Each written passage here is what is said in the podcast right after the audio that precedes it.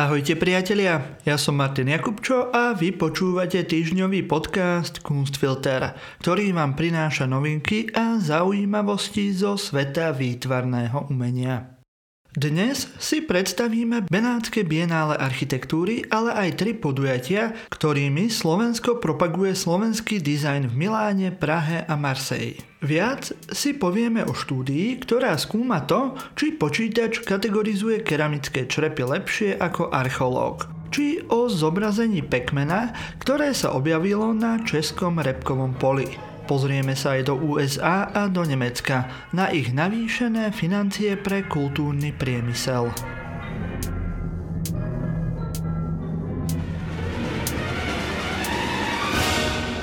Už minulý týždeň sme v Kunstfiltri informovali o Bienáckom bienále architektúry a o dôvodoch, pre ktoré na tomto podujatí chýba Slovensko. Bienále sú však najprestížnejším architektonickým podujatím sveta a preto je dobre informovať o nich aj napriek tomu, že na nich nenájdeme našich zástupcov. Po minuloročnej prestávke bola v sobotu 22. mája započatá už 17. výstava, ktorá sa venuje najmä otázkam spolužitia v postpandemickom svete. Jej názov je Ako budeme žiť spolu? A jej kurátor Hashim Sarkis vyzval architektov, aby sa zamysleli nad budúcnosťou sveta po pandémii a nad jej výzvami. Tento libanonský architekt uviedol, že je dôležité zamyslieť sa nad tým, ako vyriešime zmenu podnebia, chudobu či obrovské politické rozdiely medzi pravicou a ľavicou. Sarkis je presvedčený, že mesta budúcnosti budú potrebovať vytvoriť viac kolektívnych priestorov na zhromažďovanie, kde sa prejavujú a zotierajú ekonomické a etnické rozdiely. Týmto spôsobom môže podľa neho architektúra pomôcť transformovať spoločnosť. Pre Bienále hľadal Sarkis čo najviac inovatívnych architektov. Nakoniec vytvoril výstavu zo 112 architektov a štúdií pričom takmer všetci z nich sú vo veku 35 až 55 rokov a na takejto akcii pracujú prvýkrát. Výstava je otvorená do 21. novembra a platia na nej prísne hygienické opatrenia. Počas bienále bude udelený aj špeciálny zlatý lev zosnulej architektke Line Bobardy, taliansko-brazilskej modernistke, ktorá navrhla Múzeum umenia v São Paule. Žijúcim architektom, ktorý bude tento rok ocenený Zlatým levom za celoživotné dielo, bude španielský architekt Rafael Moneo. Ak vás Benátske bienále zaujalo, stránka Arnet News vytvorila zoznam 17 zaujímavých súčastí výstav a my tento článok rozhodne odporúčame. Link naň nájdete v popise tohto podcastu. Po víťazstve Joea Bidena v amerických prezidentských voľbách americké kultúrne inštitúcie s nádejou očakávali väčšiu podporu umenia. Keďže aj Biden, aj Harris sú veľkí podporovatelia umenia. Čakanie sa vyplatilo a Biden minulý piatok oznámil v rámci návrhu rozpočtu na rok 2022 zvýšenie financovania kultúry na historickú úroveň ak bude jeho návrh schválený kongresom, Inštitút múzejných a knižničných služieb by dostal 265 miliónov dolárov. 177,5 milióna dolárov by šlo na Národnú nadáciu pre humanitné vedy a 201 miliónov dolárov na Národný inštitút pre humanitné vedy aj na Národnú nadáciu pre umenie. Rozpočet prezidenta Bidena predstavuje významný záväzok voči umeleckému a kultúrnemu sektoru a odráža trvalý význam umeleckých organizácií a kultúrnych pracovníkov pre zdravie a vitalitu krajiny. Hovorí úradujúca predsednička Národnej nadácie pre umenie Ann Ehlers. Celkovo sú hlavnými bodmi Bidenovho rozpočtu infraštruktúrne projekty tvorba pracovných miest a posilnenie siete sociálnej bezpečnosti v USA. Veľkorysý Bidenov návrh je v ostrom kontraste s jeho predchodcom, bývalým prezidentom Donaldom Trumpom, ktorý sa opakovane pokúšal obmedziť prostriedky na umenie. Návrh rozpočtu, ktorý dnes zverejnil Bielý dom, je vítanou zmenou oproti minulým štyrom rokom, keď sme čelili neustálej hrozbe eliminácie viacerých agentúr, ktoré podporujú múzeá. Uvádza vo vyhlásení Laura Lott, prezidentka a generálna riaditeľka Americkej aliancie múzeí. Tešili sa aj kultúrne inštitúcie v Nemecku. Minulú stredu totiž Nemecko predstavilo fond na reštart kultúrnych podujatí v hodnote 2,5 miliardy eur. Týmto fondom chcú oživiť kultúrny sektor po silných zásahoch pandémiou a povzbudiť organizátorov k plánovaniu kultúrnych udalostí. Fond má slúžiť napríklad na doplnenie financií k vstupenkám pri udalostiach, na ktorých musí byť z hygienických opatrení obmedzená veľkosť publika a takisto na poskytnutie poistenia pre prípad, že by bolo potrebné udalosti zrušiť alebo odložiť. Ide o to dať ľuďom odvahu plánovať aby sme mohli nášmu rozmanitému kultúrnemu sektoru vrátiť život, povedal na tlačovej konferencii minister financií Olaf Scholz. Finančná pomoc sa začne od 1. júla pri podujatiach do 500 účastníkov. Od augusta budú nasledovať podujatia až pre 2000 účastníkov. Poistenie Storna sa bude vzťahovať na väčšie udalosti od septembra. Z tohto fondu budú môcť čerpať všetci organizátori koncertov, divadelných predstavení, komediálnych festivalov, operných a estrádnych predstavení, čítaní či premietaní filmov.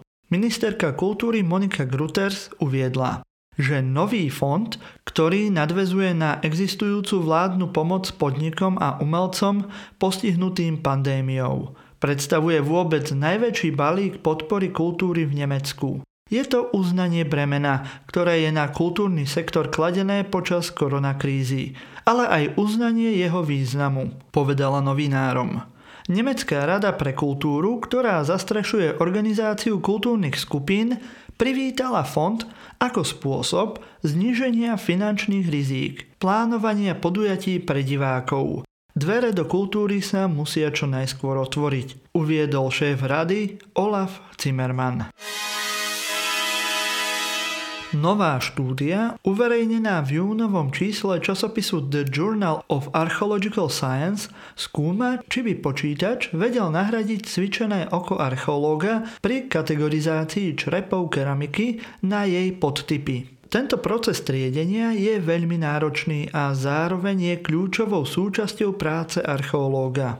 V štúdii však odborníci preukázali, že je možné naprogramovať počítač tak, aby túto kritickú časť ich práce zvládal čo najlepšie. Vedci v štúdii uviedli, že počítač využívajúci model hlbokého strojového učenia triedil obrázky zdobených črepov rovnako presne, niekedy až presnejšie v porovnaní so štyrmi odbornými archeológmi. Jeden z autorov štúdie, Christian Downum, uviedol, že ho to nemrzí, práve naopak. Podľa neho by mohla umelá inteligencia zlepšiť prácu archeológov uvoľnením času a nahradením subjektívneho a ťažko opísateľného procesu klasifikácie systémom, ktorý dáva za každým rovnaký výsledok. Štúdia sa zamerala na Tusayan Whiteware, druh maľovanej ručne tvarovanej keramiky používanej v severovýchodnej Arizone v rokoch 825 až 1300. V 20. rokoch 20. storočia archeológovia prišli na to, že kúsky tejto keramiky majú konzistentné vzory v závislosti od časového obdobia, v ktorom boli vytvorené. Vedci na štúdiu povolali štyroch najskúsenejších analytikov pre tento konkrétny typ keramiky. Každý z nich strávil 30 a viac rokov analýzou keramiky a predtým klasifikovali 10 tisíce fragmentov Tessayan Whiteware keramiky. V štúdii strávili asi 4 hodiny tréningom neurónovej siete, komplexného matematického systému, ktorý sa dokáže naučiť konkrétne úlohy analýzou obrovského množstva dát. Každý človek a stroj mali za úlohu kategorizovať tisíce obrázkov do jedného z deviatich známych typov. Následne sa vyhodnocovala presnosť ich odpovedí. Vedci zistili, že neurónová sieť bola rovnako úspešná ako dvaja analytici. Ďalších dvoch dokonca v presnosti porazila. Stroj bol tiež oveľa efektívnejší. Pretože úloha bola repetitívna, žiaden z analytikov nechcel absolvovať všetkých 3000 fotografií bez zastavenia. Uviedol Lešek Pavlovič, ďalší autor štúdie. Takže aj keď pravdepodobne mohli úlohu dokončiť za 3 hodiny, každý z nich vykonal analýzu fotiek keramiky prostredníctvom niekoľkých sedení v priebehu 3 až 4 mesiacov. Neurónová sieť cez tisíce obrázkov prešla za pár minút. V jednom prípade dokonca počítač ponúkol inteligentné pozorovanie pri triedení, ktoré bolo pre výskumníkov nové. Poukázal na to, že dva podobné typy keramiky s dizajnovými prvkami ostatných línií možno rozlíšiť podľa toho, či sú línie spojené v pravom uhle alebo sú rovnobežné. Odkedy štúdia začala kolovať v odbornej verejnosti, niektorí archeológovia zdieľali s autormi obavy, že budú nahradení strojmi. Dovnum a Pavlovič uviedli, že sa neboja, že by sa také niečo stalo. My archeológovia sme tí, ktorí rozhodujú o tom, čo je dôležité študovať, uviedol Damnum. Už párkrát sme spomenuli, že rok 2021 je rokom slovenského dizajnu. A ten sa teraz prezentuje aj vo svete. Slovenské centrum dizajnu pripravilo výstavy v troch európskych mestách v Miláne, v Prahe a Marseille. V milánskej štvrti Porta Nuova sa počas mája premietal film 100 rokov slovenského dizajnu. Film pozostával z krátkých videozáznamov nášho grafického a produktového dizajnu, doprevádzaný hudbou od Early Millennial Strun. Film režírovala Vladimíra Hradecká. Kameramanom bol Michal Koštenský a animácie robil Marian Vredík. Od 19. augusta je v, pasa, je v pasáži českého dizajnu v Prahe prístupná výstava Slovenskej fragmenty, ktoré predstavujú dizajn v skle, keramike a dreve od vybraných autorov. Kurátorkami výstavy sú Katarína Hubová a Adriena Pekárová. A vidieť môžete diela autorov Milana Hanka, Patrika Ila, Simony Janišovej, Richarda Senešiho, Tibora Uhrína a Lindy Vikovej. V Marseille sa slovenský dizajn predstaví hneď na troch výstavách. A to priamo v bytovej jednotke slávneho architekta Le Corbusiera.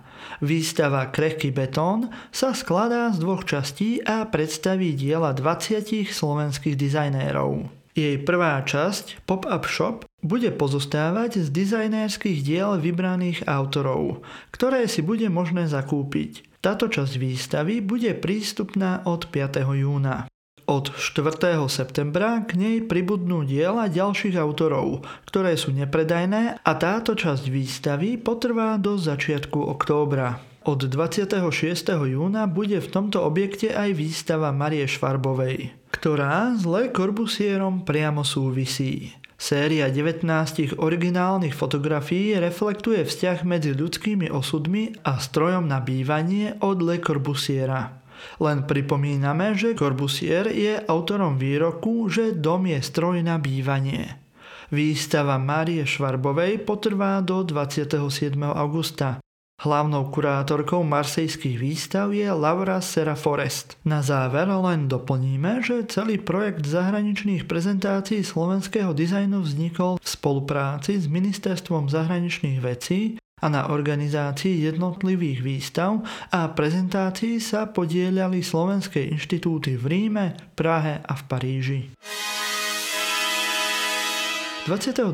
mája sa v Repkovom poli, na ktorom hospodári koncern Agrofert, českého premiéra Andreja Babiša objavil obrovský Pac-Man. Ide o známu postavičku alebo skôr len veľkú hlavu z videohry ktorá požiera všetko, na čo príde. Pekmena vytvorila známa česká umelecká skupina Stohoven. Touto intervenciou Medzinárodný deň biodiverzity a zároveň v deň 41. výročia spustenia hry Pac-Man sa skupina snažila upozorniť na neekologické hospodárstvo, ktoré likviduje prirodzený ekosystém a zároveň poberá štedré dotácie. Aby toho nebolo málo, premiéra Babiša a Agrofert už roky vyšetrujú európske úrady a upodozrievajú ho z toho, že Babiš sa Agrofertu zbavil len na oko presunom akcií do zverejneckých fondov, pričom stále má na koncert vplyv a čerpá z neho zisky, čo ako premiér republiky nemôže. 18 hektárové pole sa nachádza pri obci Rovné pod horou Žíp. A pravdepodobne ide o najväčší v poli vytvorený obrazec. Tento žes provedol Pac-Man v nás, ktorého sme nechali naplno sa prosadiť a nebyli schopní mu nastaviť funkční bariéry. Selhali štyři duchové, kteří na herním poli mají Pac-Mana zastaviť. Pokud hráč vedený dostatečnou motivácií vše sežrat zvolí vhodnou strategii, postupuje do dalších levelů hry. I když sme si mysleli, že ten předchozí již musel byť poslední. Nikdy nebude mít dost píše skupina na svojom webe. Agrofert vyčíslil škodu na 350 tisíc českých korún. Zároveň sa bráni tvrdením, že na celkovom množstve repky, ktorá sa pestuje v Českej republike, má Agrofert len 5% podiel. Čo však nie je úplne pravda. Najväčší pestovateľ repky je síce firma Preol, ale aj tá patrí do holdingu Agrofert. Polícia potvrdila, že po tom, čo sa z toho ven prihlásili k vytvoreniu Pekmena zistuje, či sa ich tvrdenie zakladá na pravde a celú vec vyšetrujú ako trestný čin poškodzovania cudzej veci. Pripomeňme ešte, že skupina Stohoven je známa aj ďalšími umelecko-diverznými akciami. V roku 2007 odvysielala fiktívny výbuch atómovej bomby v Krkonošiach v programe Panoráma na ČT2. Akcia mala názov Mediálna realita. V roku 2015 sa jej podarilo vyvesiť obrovské červené trenírky na Pražskom hrade. Akciu okomentovali, že konečne vlaje štandarda muža, ktorý sa nehambí vôbec za nič. Prezidentom bol aj v tom čase Miloš Zeman, ktorý trenírky za prítomnosti novinárov spálil. Pokiaľ ste tak ešte neurobili, môžete si vypočuť taktiež aj formát pobásnenie, kde sa snažíme predstaviť tvorbu súčasných mladých poetiek a básnikov. V druhej časti môžete počuť básne Mariky Pápež z jej pripravovanej zbierky Deti synchronicity. Alebo si môžete vypočuť 86. diel podcastu Silný výber. Všetky tieto podcasty nájdete na ktorejkoľvek vašej obľúbenej podcastovej aplikácii. Budeme radi, ak nám zanecháte hodnotenie na Apple podcastoch alebo budete sledovať náš Instagram. Prípadne, ak si dáte do sledovania Facebookovú stránku Silný výber. Počúvali ste týždňový podcast o výtvarnom umení Kunstfilter, ktorý pre vás pripravili Luisa Paliusová, Kristýna Slezáková a ja, Martin Jakubčo.